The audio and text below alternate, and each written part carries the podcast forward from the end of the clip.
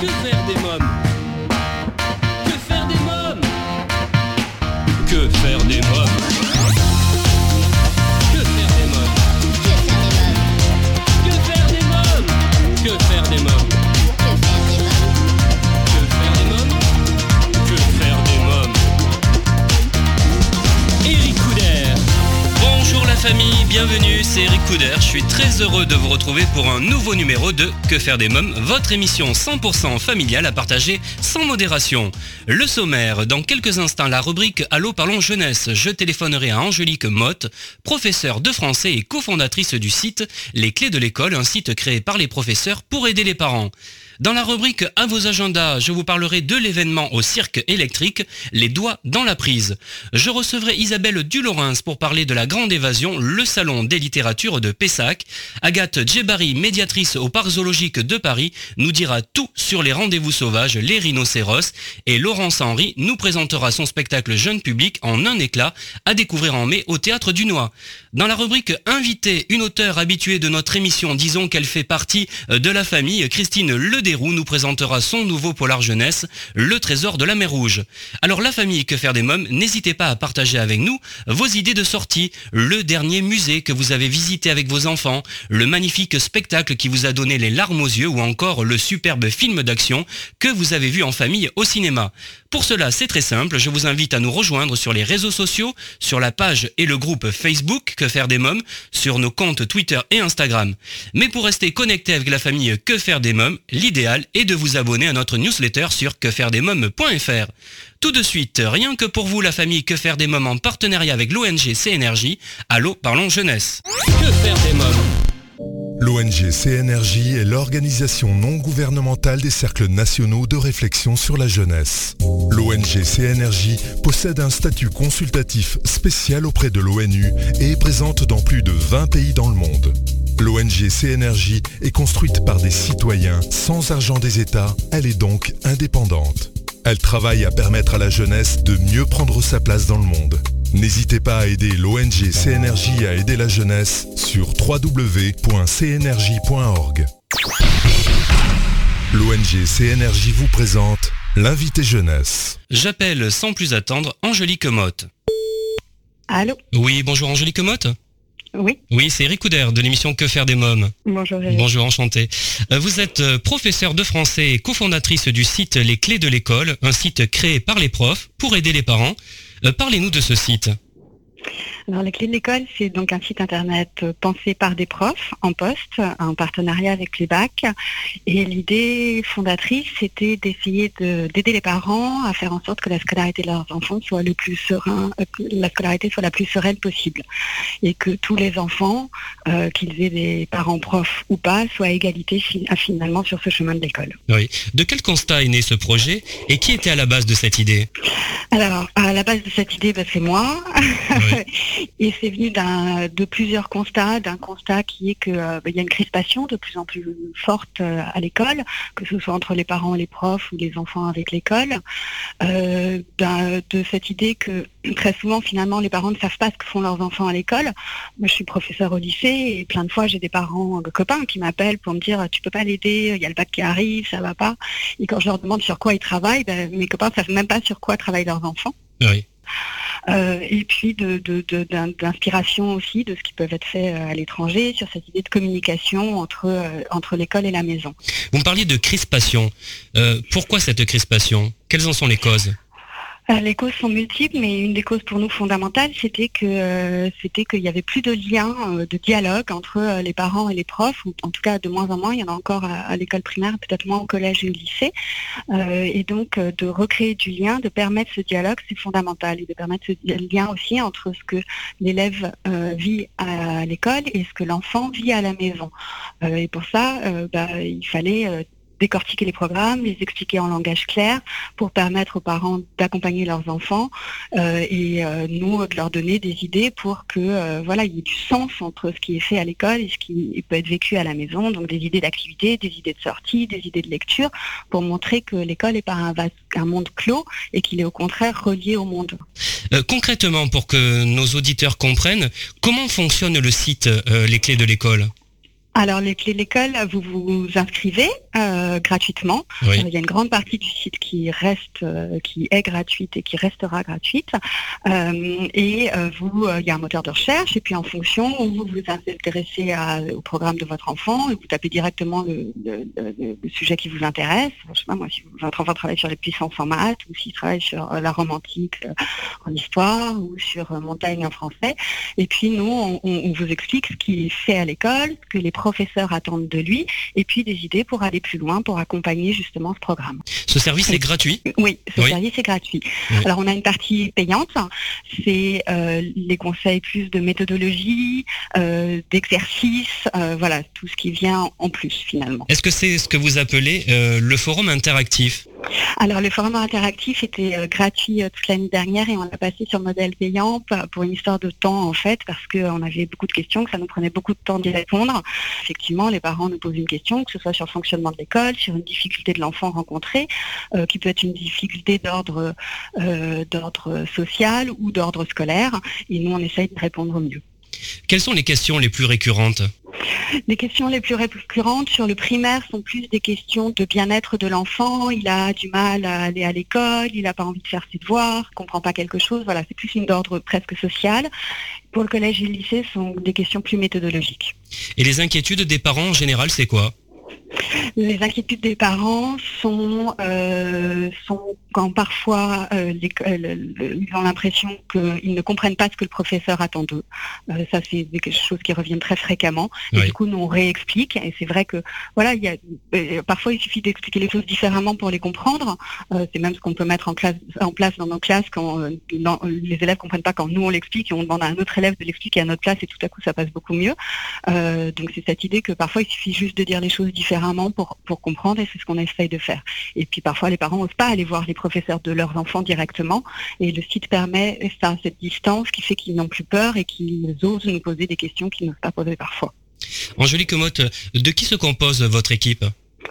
Alors l'équipe, c'est euh, une quarantaine de profs aujourd'hui Oui. euh, et on continue à élargir, euh, des profs bienveillants, des profs qui pensent que euh, ce qui compte avant tout, c'est le bien-être de l'enfant, ce qui est quand même la majorité des profs, heureusement. Oui. Euh, des profs qui, qui ont envie aussi de, voilà, de, de recréer ce lien, d'expliquer un langage clair et de mettre à disposition tous ces outils qu'ils mettent en place eux avec leurs enfants et de les partager avec le plus grand nombre. Le métier de prof, c'est un métier difficile, hein, je le sais, hein, parce qu'autour de moi, dans ma famille, j'ai des personnes qui sont profs, et Mhm. euh, je trouve que on on n'a pas conscience de ça, parce qu'il y a beaucoup de travail, car même euh, déjà hors, euh, je parle là hors euh, au lycée, au collège, je veux dire chez soi, Euh, corriger les copies, Oui. préparer les cours, c'est Oui. un travail de fou. Oui, c'est Oui. un travail de fou. Moi, je peux vous donner un exemple. Je suis professeur en, en littérature en terminale L, par exemple, Oui. et notre programme, nous, change à 50% tous les ans. Oui. Donc, je dois refaire mon programme à 50% tous les ans. C'est évidemment beaucoup de travail de préparation, donc, que je suis ravie de faire. Euh, puis les copies à corriger, puis le temps aussi de dialogue avec les élèves eux-mêmes et avec leurs parents. Oui, oui, c'est un, c'est un travail. C'est un métier. Mais un beau métier. Oui, un beau métier. Je, mais je voulais le souligner parce que c'est vrai qu'on a, on a tendance à l'oublier, hein, tout ça. Un, un petit peu. Voilà. Quand on entend les profs, parce que c'est vrai, hein, je- on est d'accord, vous êtes sûrement d'accord avec moi, on entend toujours les profs ont des vacances et tout. Ben, pendant les vacances, les profs, ils corrigent les copies. Hein Et ils préparent leur cours. Exactement. Donc euh, voilà. Euh, euh, sur le site, vous donnez euh, également des exemples. Il y a des articles. Par exemple, Oui. pouvez-vous nous dire par quels moyens euh, peut-on développer sa mémoire?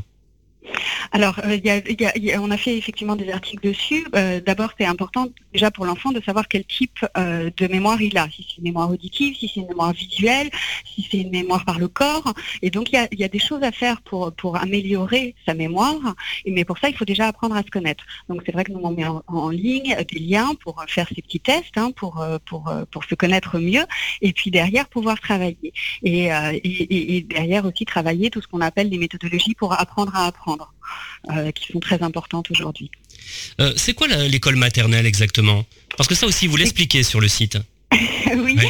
l'école euh, maternelle, bah, elle est d'actualité. euh, Oui. notre ministre euh, s'est penché dessus et il a raison. C'est une étape très importante. Alors, je suis pas la mieux placée pour vous en parler puisque moi, je suis euh, collège et lycée. Oui. Mais l'école maternelle, c'est une école qui est un peu à part parce que c'est une école où l'enfant apprend encore par le jeu, où, en- où il est il est très au courant finalement de, de, cet âge clé qui est de 3 à 6 ans.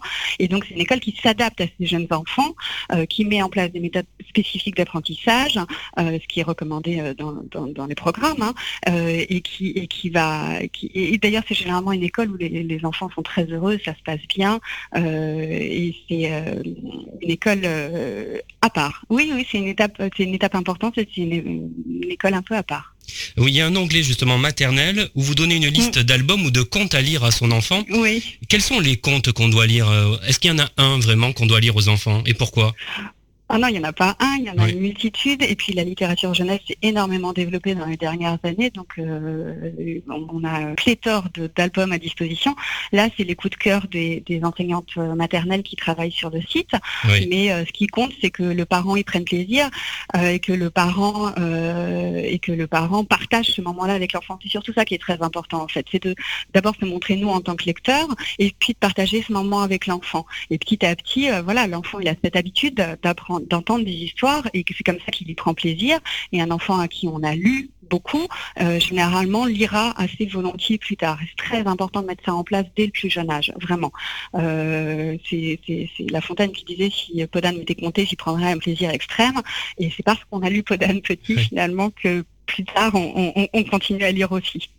Alors moi je n'ai pas d'enfant mais je suis euh, tonton d'une petite Erika qui a deux ans et demi qui va rentrer en septembre prochain à la maternelle. Quel conseil donneriez-vous pour, pour qu'elle fasse une bonne euh, rentrée euh, à cette maternelle?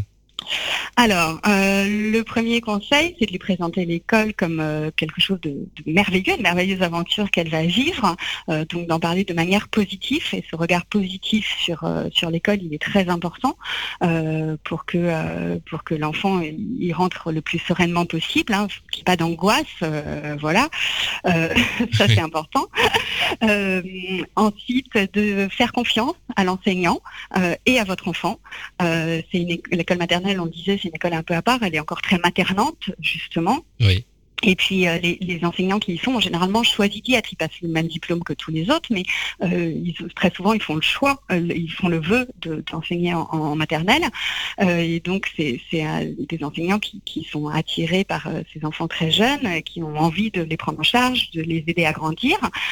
donc il faut leur faire confiance et puis faire confiance à votre enfant parce que c'est une merveilleuse aventure qui s'ouvre à lui. et puis d'être le plus fluide possible entre euh, ce qui se fait à l'école et ce qui se fait à la maison, toujours dans cette idée de, lien.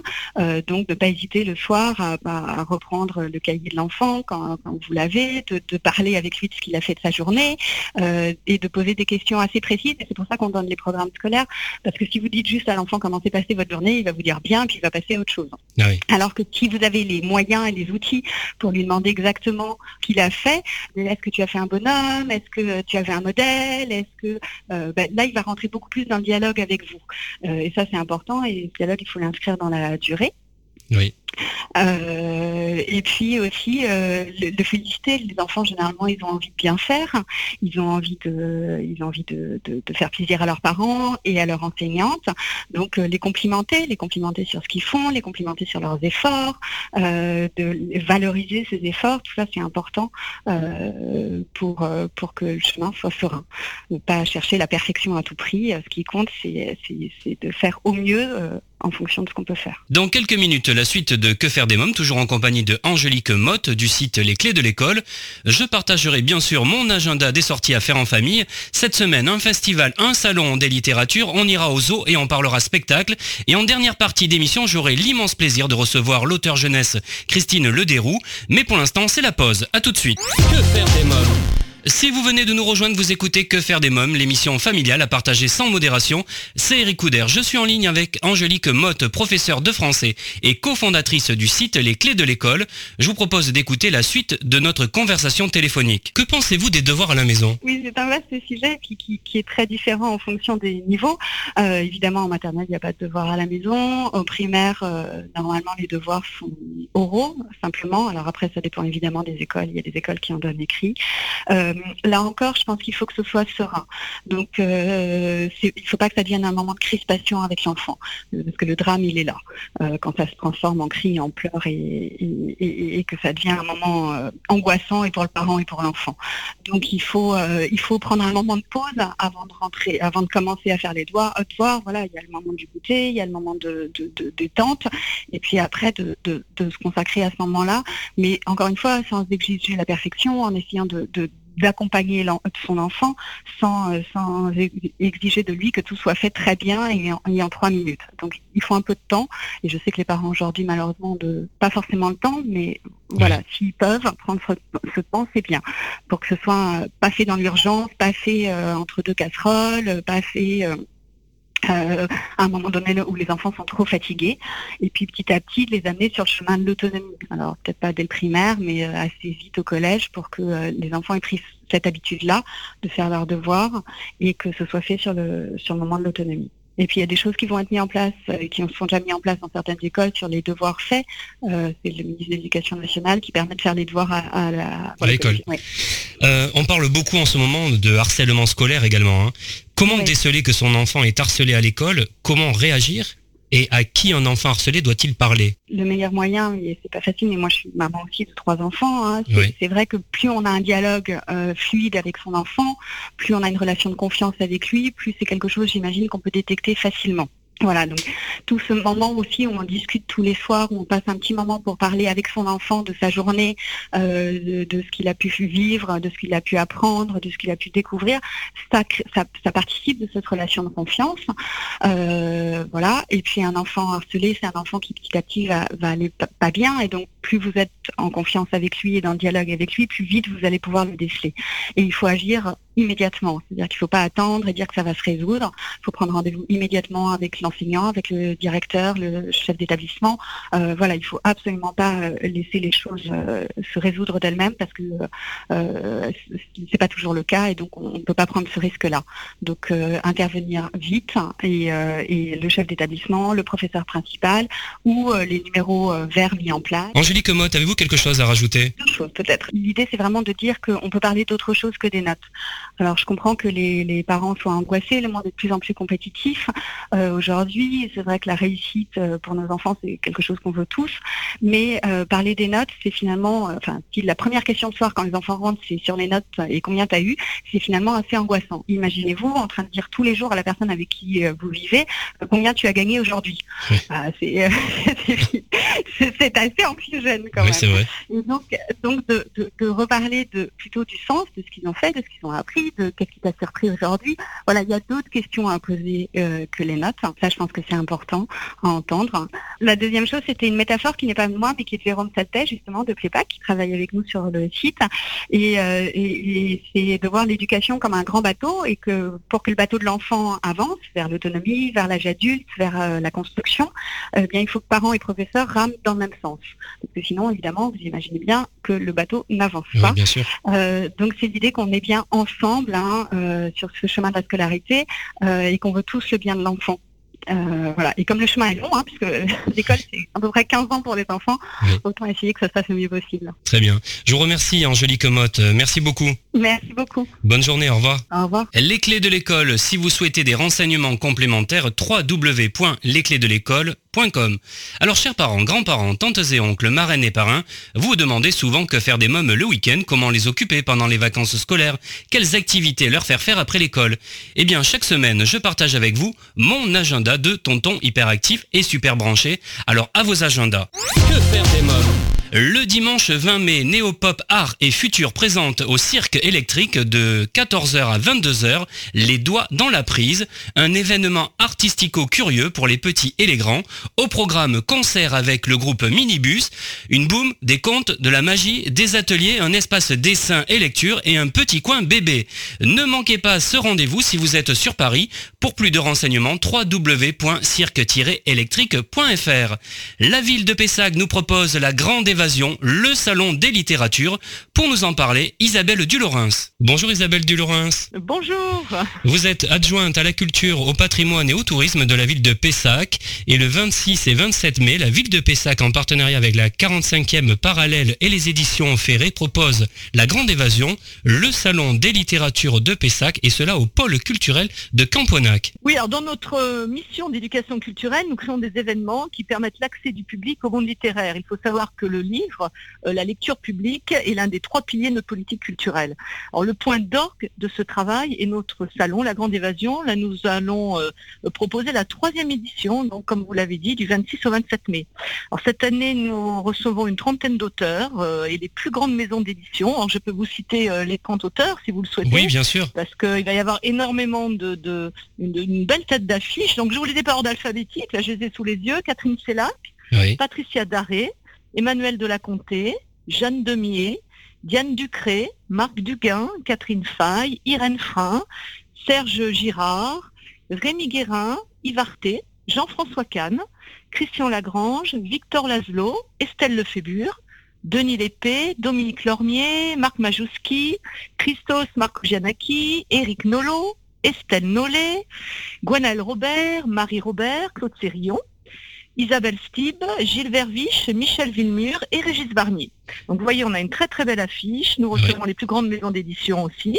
Alors euh, cette année, il sera question de, bien-être, de développement durable, d'histoire, de philosophie. Vous voyez avec les auteurs.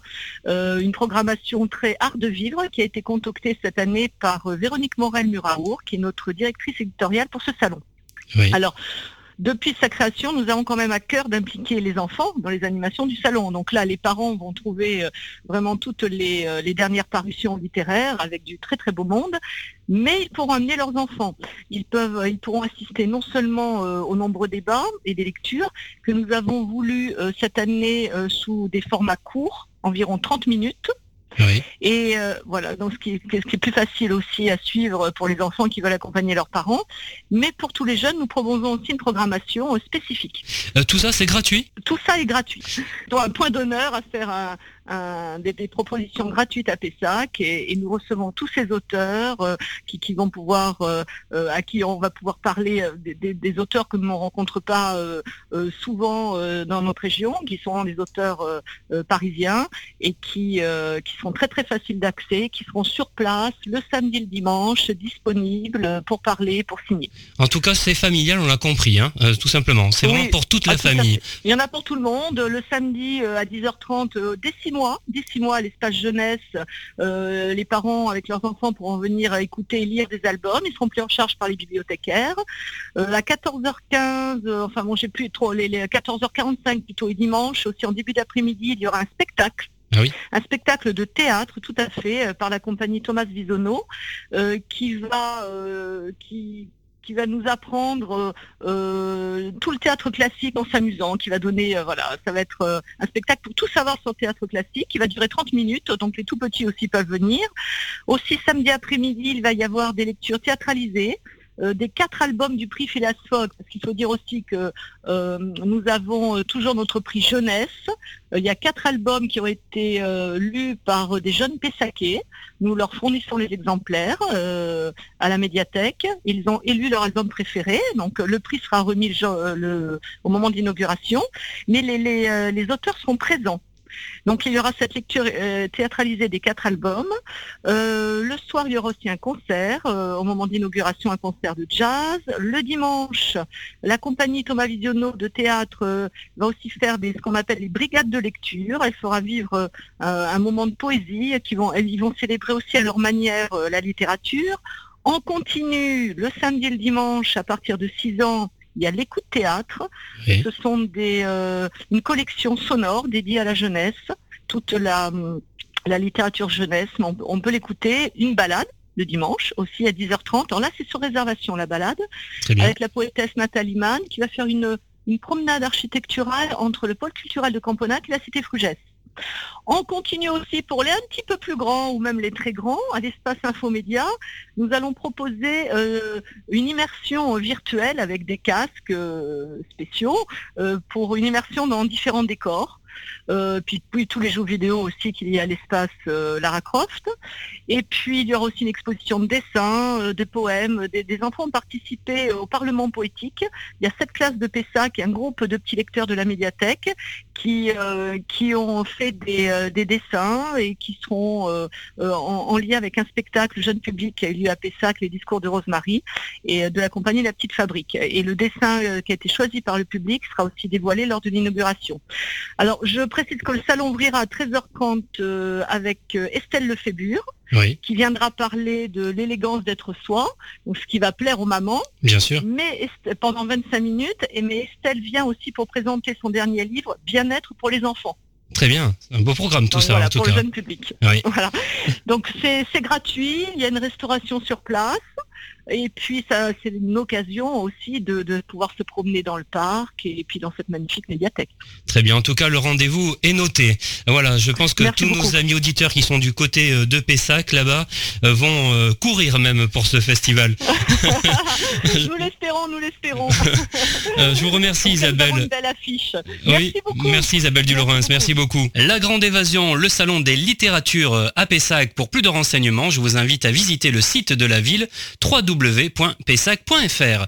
Zoo à présent, le parc zoologique de Paris vous propose le temps d'un week-end ou plus de poser un autre regard sur le parc zoologique de Paris et ses animaux phares. Avec les rendez-vous sauvages, Angus et Wami, deux rhinocéros blancs, sont les vedettes de ce nouveau rendez-vous. Pour nous en parler, Agathe Djebari. Bonjour Agathe Djebari. Bonjour. Vous êtes médiatrice au Parc zoologique de Paris et vous proposez donc le Parc zoologique de Paris propose les 26 et 27 mai prochains les rendez-vous sauvages sur les rhinocéros. C'est le thème hein, cette fois-ci. Tout à fait, exactement. Alors en fait, les rendez-vous sauvages, donc la rhinocéros, ça va être le troisième des huit rendez-vous sauvages proposés de l'année. Et ce sont des temps forts, euh, généralement lors d'un week-end, euh, pendant lequel le zoo met à l'honneur une espèce ou un groupe d'espèces en particulier. Euh, qui sont Angus et Wami? Alors Angus et Wami sont deux rhinocéros blancs d'Afrique, deux jeunes mâles qui sont visibles dans la plaine africaine du parc. C'est les plus lourds du parc, hein ils pèsent de combien à peu près alors là, en sachant que ce sont des jeunes mâles qui n'ont pas fini de grandir, ils font un petit peu moins de 2 tonnes chacun. Et c'est des jeunes mâles, vous me dites c'est impressionnant alors. Ce sont de, jeunes mâles, oui. Ils vont monter euh, jusqu'à 2 euh, tonnes et demie, 3 tonnes, voire un petit peu plus pour les plus gros spécimens. Est-ce que c'est vrai que les rhinocéros ont une mauvaise vue ou c'est une légende Alors effectivement, oui, chez cette espèce, la vue euh, n'est pas le sens qui est le plus développé. Ça va vraiment être l'odorat qui va être très développé et l'ouïe également. Il y a cinq espèces de rhinocéros. Ils sont malheureusement tout en voie de disparition. Quelles sont les raisons du déclin de l'espèce Alors la raison principale euh, au-delà de, la réduction de leur habitat naturel, comme pour toutes les espèces, ça va être le braconnage. Euh, ils sont tous victimes du braconnage pour leur corne, hein, pour euh, cette fameuse corne à laquelle on prête des vertus thérapeutiques assez extravagantes, comme comme des vertus aphrodisiaques où elle aurait la propriété de guérir le cancer. Ah oui. Euh, voilà, c'est pour cette corne-là que les rhinocéros sont braconnés. Dans quelques minutes, Que faire des mômes continue, toujours en compagnie de Agathe Djebari. Pour en savoir davantage sur les rendez-vous sauvages au parc zoologique de Paris, je recevrai également Laurence Henry pour le spectacle jeune public en un éclat et nous découvrirons Le Trésor de la mer Rouge, le nouveau polar jeunesse de Christine Lederoux. Mais pour l'instant, la famille, pour Que faire des mômes, c'est la pause. À tout de suite. Que faire des London. Si vous venez de nous rejoindre, vous écoutez Que faire des mômes, l'émission pour toute la famille à partager sans modération, c'est Eric Couder. Agathe Djebari, médiatrice au Parc Zoologique de Paris, nous parle des rendez-vous sauvages, les rhinocéros sont à l'honneur. Je vous propose d'écouter la suite de notre conversation. Alors que vont pouvoir faire euh, les visiteurs euh, donc euh, lors de ces rendez-vous sauvages, les rhinocéros? Alors, ils vont pouvoir assister à des nourrissages, ce ne sont pas eux-mêmes qui vont les nourrir, mais ce sont les soigneurs animaliers qui s'occupent d'eux. Donc ça, on va faire plusieurs fois par jour devant leur enclos. Il va y avoir effectivement des quiz participatifs. Il va y avoir tout au long du week-end un stand pédagogique avec des pièces anatomiques sur les rhinocéros, euh, un atelier sur, euh, sur les cornes pour mieux comprendre justement cette fameuse corne de rhinocéros, qu'est-ce que c'est? Il va y avoir des rencontres avec des experts rhinocéros sous forme de mini-conférences accessibles à tous. Il va y avoir un groupe de musique africaine qui va être présent euh, pour animer un petit peu l'extérieur du zoo. Un jeu concours pour pouvoir gagner une visite à l'entraînement médical des rhinocéros, des stands d'activités manuelles pour les enfants sur le thème du recyclage, c'est le fil rouge cette année, et des visites coulisses également sur inscription. Très bien. Qu'est-ce que ça mange un rhinocéros? Alors un rhinocéros c'est un herbivore donc qui va manger principalement du foin avec en plus de temps en temps des carottes, des granulés, voilà. C'est un animal qu'on peut domestiquer ou pas Alors c'est vraiment un animal sauvage euh, qui peut être potentiellement dangereux. Un animal sauvage, ça a des instincts, euh, c'est très craintif de nature, donc ça nécessite toujours de prendre euh, des mesures de précaution. Donc on n'est jamais en contact direct avec ces animaux sauvages. Quand on est à leur contact pour faire ce qu'on appelle de l'entraînement médical, ça va toujours être derrière derrière les loges, derrière les grilles. On va pouvoir les toucher à certains endroits du corps dans certaines circonstances pour pouvoir les désensibiliser à des soins médicaux. Donc c'est le seul cas de figure où on va être en contact avec eux pour pouvoir euh, bah, les familiariser avec différents objets médicaux pour pouvoir euh, les soigner. Agathe euh, Djebari, avez-vous quelque chose à rajouter? Oui, quelque chose d'assez important je pense. Toutes ces activités lors des rendez-vous sauvages sont proposées gratuitement pour les visiteurs du parc qui sont déjà sur place. Alors certaines nécessitent de s'inscrire à l'avance. Et ça, c'est possible de le faire sur le site internet du zoo, qui est donc euh, www.parczoologiquedeparis.fr, où le programme détaillé de ces rendez-vous sauvages est également disponible. Euh, je voudrais juste rajouter, je crois qu'on peut également parrainer des animaux. Hein oui, tout à fait.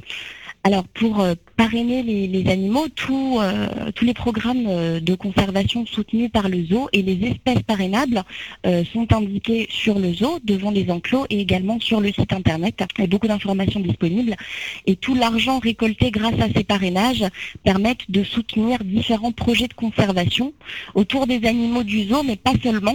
Ce sont des projets de conservation soutenus par le Muséum national d'histoire naturelle, qui peuvent être liés à plusieurs espèces animales et végétale.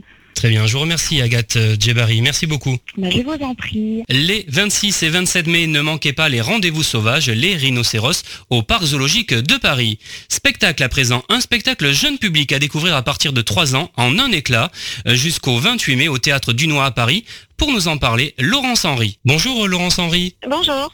Vous êtes plasticienne, scénographe de formation et vous réalisez la conception et la mise en scène du spectacle jeune public à découvrir à partir de 3 ans, en un éclat, du 16 au 28 mai au Théâtre Dunois à Paris. Euh, parlez-nous de ce spectacle. C'est un spectacle qui est né en octobre 2017, qui réunit deux danseurs de formations d'âges différents et qui s'est construit sur l'idée que l'enfance, quel que soit notre âge, était enfouie en nous et ne se racontait pas uniquement à travers le récit, la mémoire, les mots, le souvenir, mais aussi se racontait par le corps. Donc en amont de cette pièce, je suis allée sur différents territoires en France, accompagnée de Pauline Maluski, qui est danseuse et chorégraphe. Et nous, nous, sommes posés auprès de publics euh, âgés, en maison de retraite ou euh, hors structure, et de tout petits d'enfants de 18 mois, 2 ans, 3 ans, à la recherche de ces signes gestuels, corporels dans le corps qui pouvaient raconter l'enfance et en essayant de trouver des points communs, quel que soit l'âge des publics que nous pouvions rencontrer. C'est pour ça qu'en un éclat, réunis sur un plateau, un jeune danseur de formation hip-hopper âgé de 28 ans et une danseuse euh, âgée, elle, de 76 ans qui a plutôt un parcours de formation classique et contemporaine. C'est un spectacle qui est intégralement dansé, qui mêle art plastique et danse. D'accord. Puisque la rencontre se fait autour euh, du langage du corps, dans un espace blanc, mais également autour du geste pictural. Très bien. Euh, il s'agit de la première partie d'un cycle de trois créations, hein, si je ne me trompe pas. Oui, en fait, ce cycle comporte quatre créations, puisque quelques semaines après En un éclat, nous avons euh, créé une deuxième pièce dont le titre est Colimaçon et qui est un peu le pendant dans un éclat, si ce n'est qu'elle euh, ne se joue pas sur plateau, mais directement dans les structures qui ont pu nous accueillir ou également en milieu hospitalier. Donc ce cycle euh, nommé Les Traversées compte quatre créations. Oui. Le spectacle dure 35 minutes. Pourquoi ce choix Tout simplement parce que il se destine à une tranche de spectateurs que nous on précise aussi à partir de deux ans et demi, trois ans.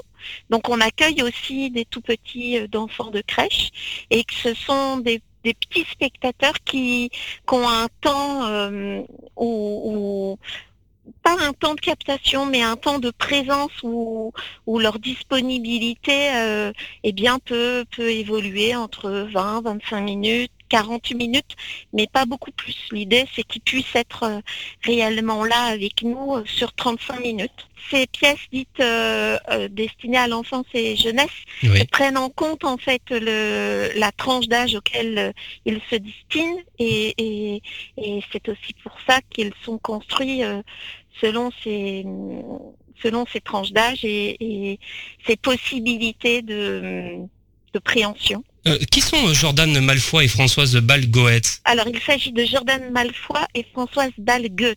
Euh, ce sont les deux interprètes de la pièce avec qui euh, j'ai travaillé. Je signe la mise en scène et la chorégraphie.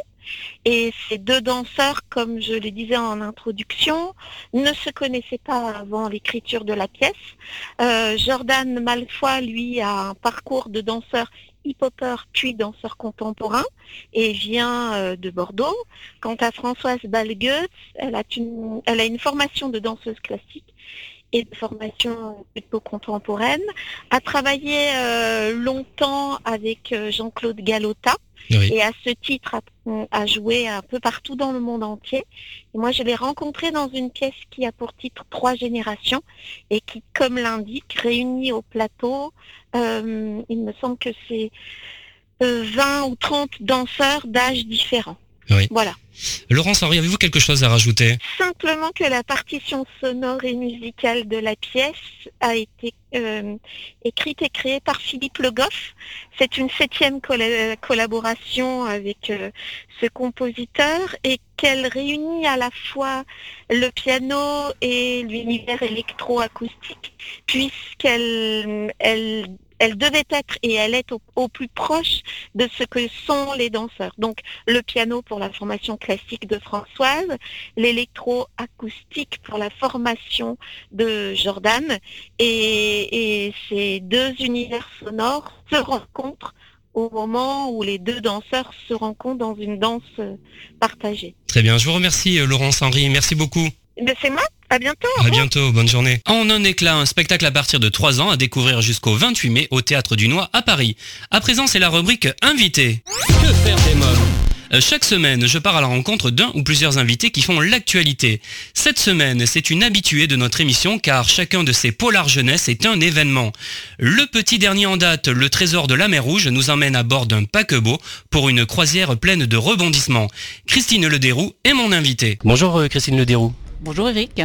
Alors vous publiez euh, chez euh, Locus Solus édition votre nouveau polar jeunesse, euh, Le Trésor de la mer Rouge, où vos 4-7 héros bien sûr sont embarqués à bord d'un paquebot, le Voyageur, pour de trépidantes aventures. Christine Lederoux, avant de rentrer dans le vif du sujet, rappelez-nous qui sont les 4-7 alors les 4-7 sont euh, quatre euh, enfants de 12 ans. Donc il y a trois garçons et une fille. Julien, Théo, Jeanne et, Vincent, qu'on dit Vince. Et euh, bah, ce sont des petits détectives en culotte courte. Voilà, ils n'ont peur de rien, ils n'ont pas froid aux yeux et ils arrivent à, démanteler des réseaux frauduleux avec, du, tact et avec beaucoup de, de méthodes. Voilà. Dites-nous un peu plus sur le caractère de chacun. Si on parle par exemple de Jeanne, quel est son caractère? Alors Jeanne, c'est la seule fille du groupe, mais elle vaut bien les trois garçons. Elle est posée, en même temps elle est aventurière, donc elle est un peu euh, le métronome euh, de, l'équipe. Et euh, il n'y a pas de différence entre les filles et les garçons dans mes 4-7. Chacun a sa place et ils s'entendent vraiment très bien. Et je pense que tout enfant doit rêver bah, d'avoir des copains et d'être aussi soudé que, que ces quatre-là. Voilà. On va parler de Julien maintenant alors Julien, c'est un peu la tête pensante du groupe. Euh, donc euh, c'est lui qui, maîtrise tout, qui fait attention à tout avant de, se lancer dans une aventure. Il prend des notes, il analyse. Donc voilà. Mais il est aussi aventurier, mais euh, ça, lui c'est vraiment la tête pensante de, l'équipe. Il fait attention à tout. Vincent? Alors Vincent, c'est un peu euh, le, petit pétochard, euh, il est très gourmand, mais il abandonne jamais ses amis, il suit euh, tout le temps, il est, toujours avec eux et il n'y a pas de souci, mais il faut le pousser un petit peu. Et il a aussi une particularité, c'est qu'il aime bien les vannes un peu, un peu bébêtes. Alors à chaque fois quand ils sont un peu dans la panade, et eh ben un des autres 4-7 lui demande de sortir une de ses vannes un peu pourries, et puis il le fait avec plaisir et ça fait rire un peu tout le monde. Voilà. On va parler de Théo aussi. Alors Théo, lui, c'est alors lui, c'est l'aventurier euh, à fond. Euh, il, agit avant des fois de, réfléchir. Et du coup, euh, c'est pour ça que Julien, Jeanne Vin, c'est bien que, des fois, ils disent stop. Là, il faut peut-être attendre un peu. On va, on va réfléchir avant d'y aller. Mais il est toujours prêt pour tout, lui. Il, est, a vraiment pas peur. il, n'a pas froid aux yeux. Voilà. Le trésor de la mer Rouge. Alors que raconte cette nouvelle aventure pleine de surprises et de rebondissements Alors en fait, pour la quatrième aventure, les parents des 4-7 veulent remercier l'inspecteur du four, le policier parisien qui s'occupe euh, des enfants qui à chaque fois euh, bah, les sauve hein, de, chaque aventure vers la fin du livre, et bah, décide de l'inviter pour le remercier euh, de s'être si bien occupé de, leurs enfants et l'invite sur une croisière, donc en mer Rouge, à bord d'un paquebot. Alors, et pourquoi un paquebot? Ils se sont dit, bah, à bord d'un paquebot, c'est petit, nos enfants vont rester sages, il n'y aura rien à faire, mais c'est mal les connaître les 4-7 parce qu'ils vont encore trouver quelque chose de louche à bord qui va les attirer, ils vont mener l'enquête et ça va encore déboucher sur des aventures incroyables euh, parmi les beautés euh, des pays qui entourent la mer Rouge, Petra notamment en Jordanie, le mont Masada en Israël, et puis euh, dans plein petits coins que je garde secret, que je ne vais, pas tout raconter. C'est à découvrir. Voilà. Alors les 4-7 communiquent avec la nouvelle technologie, hein, les textos et WhatsApp également. Hein.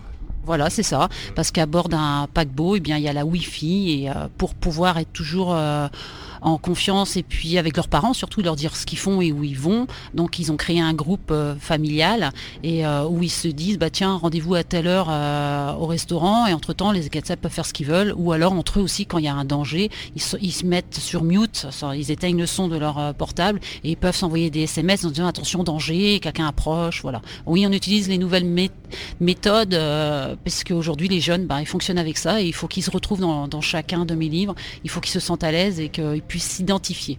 Voilà. Vous avez testé WhatsApp? Oui, oui, je communique justement avec ma maman qui a habité longtemps à l'étranger grâce à WhatsApp et euh, c'est vraiment pratique et c'est gratuit. Voilà. Alors parlez-moi des Fruitzi, qui sont des magiciens mentalistes. Là aussi c'est encore moderne, on parle beaucoup de mentalisme hein, cette année. Alors en fait l'idée elle m'est venue tout bêtement, c'est que j'ai une, des amis euh, bretons qui vivent à, Paris et qui sont allés voir un spectacle de mentalistes à Paris et nous ont raconté, ça m'a fait vraiment rire parce qu'apparemment aussi il y a des moments assez euh, rigolos que j'essaye de retransmettre un peu dans, mon livre justement. Et j'ai eu l'idée justement que les magiciens euh, qui sont à bord du bateau ben, feraient un peu ce genre de choses et justement il y a encore autre chose à vous découvrir et vous verrez que ce ne sont pas que des magiciens. On se retrouve, la famille Que faire des mômes, dans quelques minutes, toujours en compagnie de Christine Lederoux, pour en savoir euh, davantage sur cette nouvelle aventure des 4-7. Mais pour l'instant, je vous propose de faire une courte pause. A tout de suite. Que faire des mômes? De retour pour la suite de Que faire des mômes, votre émission familiale à partager sans modération. Alors la famille, je vous informe que vous pouvez écouter ou réécouter votre émission Que faire des mômes en podcast sur quefairedesmômes.fr. Mon invité publie aux éditions Locus Solus un polar jeunesse captivant. Chacun de ses ouvrages est un événement. Le trésor de la mer Rouge, c'est le petit nouveau. Ces héros, les 4-7, s'attaquent à un véritable trafic international d'œuvres d'art. Je vous propose d'écouter la suite de ma rencontre avec Christine Lederoux. Euh, sur le voyageur, comme sur la plupart des bateaux, il y a des coursives secrètes. Mais il existe aussi, j'ai vu ça dans un reportage à la télévision, euh, une double vie sur le bateau. C'est-à-dire qu'en dessous le niveau de la mer, eh ben, ce sont des des, étages qui leur sont réservés et ce sont des vrais, une vraie ville flottante. Vous trouvez tout, un hôpital, euh, il y a aussi une prison. Dans chaque bateau, il y a une prison, ça je ne savais pas. Puis il y a les frigos, il y a des voitures, il y a, parce que c'est très grand un bateau. Hein. donc pour se déplacer, ils ont tout ça, des petites voiturettes et tout ça. C'est impressionnant. Pourquoi avoir choisi euh, pour ce nouveau roman le Proche-Orient en toile de fond? Puisque j'ai eu la chance d'aller visiter cet endroit il y a quelques années, euh, en 2012, et je suis tombée vraiment sous le charme de, Petra et de tout cet endroit magique. Et je me suis dit, oh, ça serait vraiment super de faire une histoire dans ce cadre et, de faire connaître ça aux enfants parce que c'est des pays où on entend à la télévision, hélas, que d'un côté négatif, alors qu'il n'y a pas que ça et c'est aussi des endroits magnifiques avec des patrimoines très riches et c'est dommage de ne pas en parler et donc voilà j'ai implanté ma, ma, dernière histoire dans ce milieu, dans ces milieux fantastiques. En tout cas les 4-7 vont se retrouver dans des nouvelles aventures plusieurs fois en mauvaise posture hein, dans, ce livre, encore une fois. Vont-ils s'en sortir? Ça il faut lire le livre pour le savoir. le trésor de la mer Rouge, Christine Lederoux. Racontez-nous comment sont nés les 4-7 Oh bien, tout simplement, hein, c'était lors de mon premier livre euh, que j'ai écrit qui s'appelait Complot sur l'Open. Je suis euh, une ancienne euh, prof de tennis dans mon club à Quimper et chaque année il y a un grand Open de tennis à Challenger avec des champions qui viennent donc faire des matchs tous les ans. Et cette année-là, j'étais bénévole. Je m'occupais de toutes les écoles pour leur donner une demi-heure d'initiation tennis. Et j'ai vécu, mangé, dormi sur la planète tennis pendant une semaine. Et quand tout est parti, j'ai trouvé ça vraiment triste. Je me suis dit toute cette effervescence, c'est plus rien, tout a été déménagé, on retrouve les terrains euh, comme euh, d'habitude. Et du coup, je me suis dit, bah tiens, j'avais déjà écrit un livre en 2010 euh, qui avait beaucoup plu. Je me suis dit, et si je crée une histoire policière avec des ramasseurs de balles que j'avais vu officier toute la semaine Et voilà comment sont nés mes quatre personnages. je les ai appelés les 4-7 justement parce qu'ils sont passionnés de tennis, les quatre. Et du coup, bah voilà, ça tombait bien, 4, 4-7. Voilà. Pourquoi avoir choisi d'écrire pour le jeune public? Euh, Je sais pas. Là, je pourrais pas répondre. J'adore les enfants. J'ai toujours été dans ce milieu-là et je, trouve que écrire euh, pour les enfants, pour moi, c'est ce que j'avais toujours rêvé euh, de. Enfin, c'est ce que je rêvais de lire quand j'étais petite. Donc, je trouvais bah, tout simplement euh, logique de le faire une fois grande. Voilà. les histoires d'aventure, déjà toute petite, vous aimiez ça? Quels étaient les livres que vous aimiez lire Je ne lisais que ça. En fait, euh, mon, livre de table de chevet pendant des années, il a évolué avec l'âge. Au début, il était cartonné, après avec un peu d'écriture, et ensuite, euh, c'était plus approfondi, c'était Robinson Crusoe. Je rêvais, étant enfant, euh, de, vivre ce qu'il avait vécu. Alors aujourd'hui, évidemment, en tant qu'adulte, non, je ne le souhaite pas. Mais voilà, c'était ça. Je lisais aussi L'île au trésor. J'ai lu quelques aussi Club des Cinq, qui se rapprochent un peu d'ailleurs des histoires des 4-7. J'adorais Philippe Ebli avec ses histoires euh, incroyables qui dans un autre monde et qui passait euh, une porte euh, magique. Je, lisais de tout en fait. Après il y a eu aussi les séries télé qui m'ont beaucoup influencé quand j'étais gamine parce que bon j'ai été élevée dans les années 70, j'ai grandi dans les années 70 avec les séries américaines qui m'ont fait rêver. voilà donc je pense que c'est un mélange de tout ça.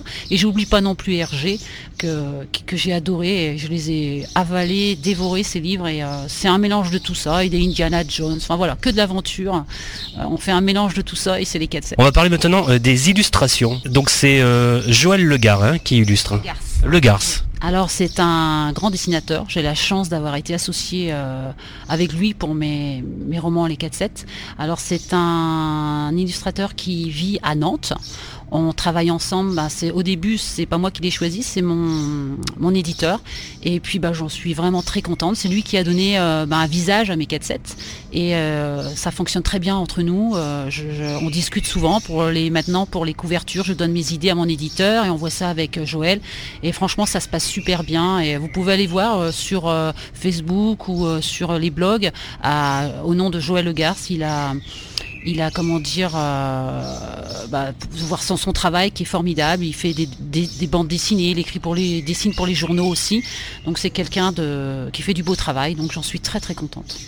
Quelle est la particularité de ces dessins? Mon livre, en fait, c'est euh, c'est un livre qui respecte, euh, comment dire, la, nature, c'est ça? Donc c'est du, du, papier recyclé. Donc voilà. Donc on va pas dire qu'il est bio, mais bon, il fait attention aujourd'hui, comme on doit faire à, la nature. Donc voilà. Et oui, c'est en noir et blanc et ces dessins sont faits à la main. Donc c'est pas du tout fait par ordinateur. Et c'est ça qui est magnifique, c'est que c'est lui qui les fait à la main.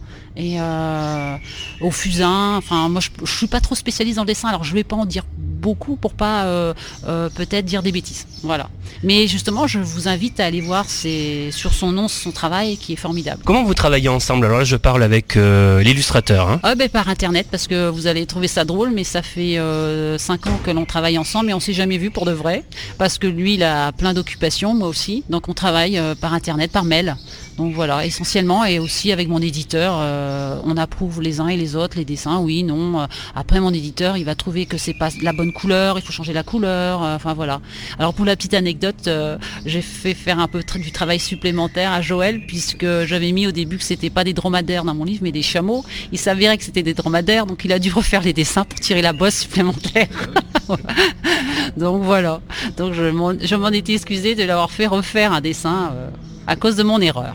Alors, vous me parliez justement des éditeurs, la maison d'édition Locus Solus. Quelques mots sur cette maison d'édition alors c'est une euh, maison d'édition bretonne qui, se situe à Châteaulin, donc à côté entre Quimper et Brest. Euh, elle a commencé il n'y a pas très longtemps, il y a six ans, et euh, aujourd'hui elle monte, elle monte, elle monte, et elle commence vraiment à être très connue, même elle est connue en Bretagne, et elle choisit de très jolis livres. C'est autant pour la jeunesse que des livres pour, pour les adultes, hein, sur l'art, sur la mer, ça touche à tout. Donc euh, vous pouvez aller voir leur site sur internet aussi, Locus Solus, vous verrez, ils ont vraiment de très belles choses, autant en jeunesse euh, qu'en livre adulte. Donc voilà. Comment ça se passe quand on écrit? C'est-à-dire, vous allez avoir une idée, vous allez écrire, vous allez le proposer à la maison d'édition, ou c'est une demande de la maison d'édition? Alors pas du tout. Euh, c'est maintenant que les 4 sont existent. Donc en fait, moi j'écris euh, mon roman et puis une fois que je l'ai lu, recorrigé, que je pense que voilà, il est, prêt, ben, je l'envoie par mail à mon éditeur et ils le lisent. Et puis à partir de ça, on fait des corrections ensemble. Euh, on en ajoute les dessins. et puis une fois qu'il est bien, qu'on pense qu'il est vraiment bien, qu'il a été relu plusieurs fois il part à l'imprimerie. Donc en fait avec eux, euh, c'est pas une demande, euh, c'est moi qui l'envoie. Maintenant que les 4-7 fonctionnent bien, ça marche comme ça.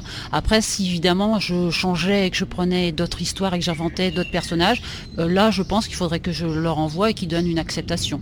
Bien, comme, pour les 4-7, hein, il faut qu'il y ait une acceptation. Mais bon, ils connaissent déjà les personnages et tout, c'est des romans qui fonctionnent. Donc voilà, ils me font confiance et moi aussi parce que j'ai la chance de travailler avec eux. Alors comment ça se passe? Avec vos lecteurs? Comment le livre est ressenti et comment les personnages sont ressentis par les enfants par exemple?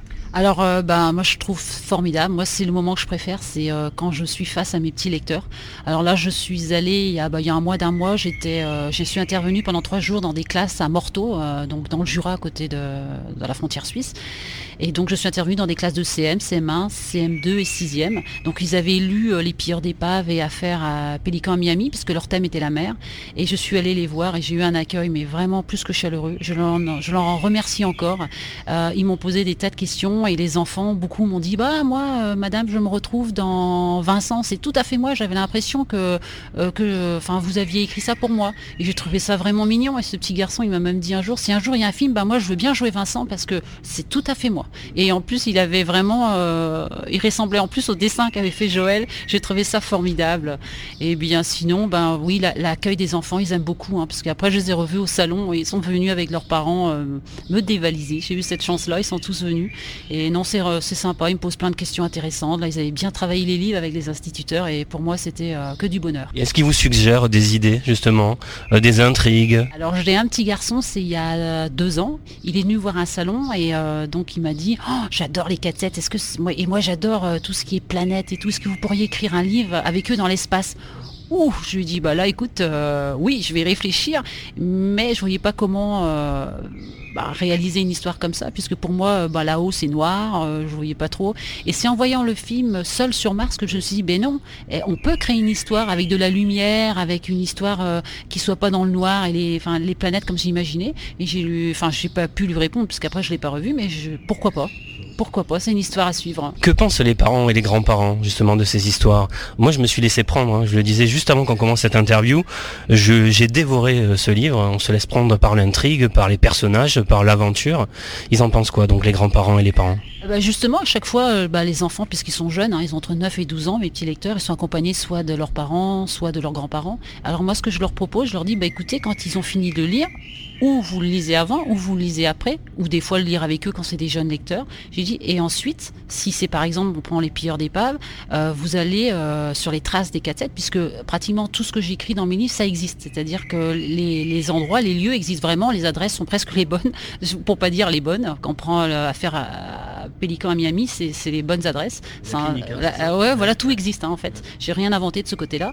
Eh bien, écoutez, les, grands-parents, ils reviennent me voir après en dédicace pour acheter le suivant, et ils me disent, mais oh, on a passé un bon moment, on s'est amusé, je me suis rappelé quand j'étais gamin, et, ils font ce que j'ai dit, c'est-à-dire que bon, pour ce qui est possible, hein, par exemple à Concarneau, quand c'est des Bretons, ben, ils vont sur les traces des 4-7, ils vont sur l'île, ils vont, ils prennent les chemins des halages, et ben ils s'amusent et ils cherchent le tunnel secret. Et certains me disent bon, on n'a pas trouvé, mais il est où? Bon voilà, c'est sympa et donc je les fais rêver encore une fois. Une fois qu'ils ont terminé le livre, je les fais encore rêver. Ils s'amusent à aller sur les traces des 4-7.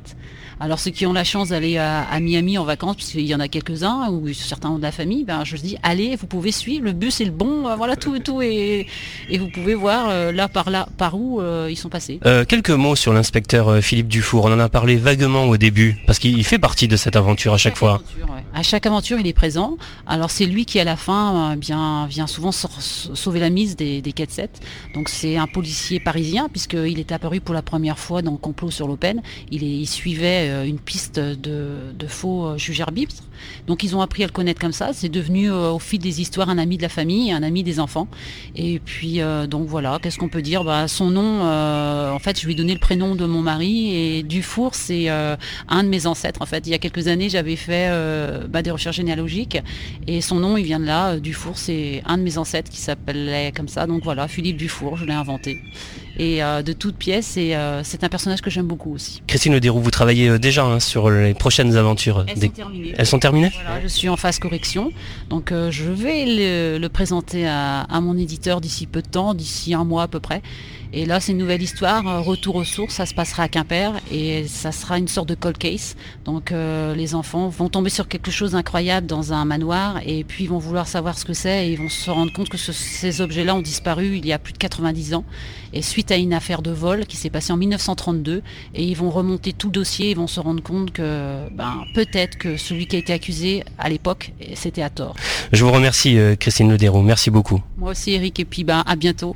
À bientôt. Le Trésor de la mer Rouge de Christine Lederoux, un polar jeunesse paru aux éditions Locus Solus à vous procurer sans plus attendre. Et eh bien voilà, nous sommes au terme de l'émission. Merci d'avoir été à l'écoute de ce nouveau numéro de Que faire des mômes. Un grand merci à mes invités Angélique Motte, Isabelle Dulorens, Agathe Djebari, Laurence Henry et Christine Lederoux. Comme chaque semaine, j'embrasse très fort ma petite nièce Erika qui m'a inspiré cette émission.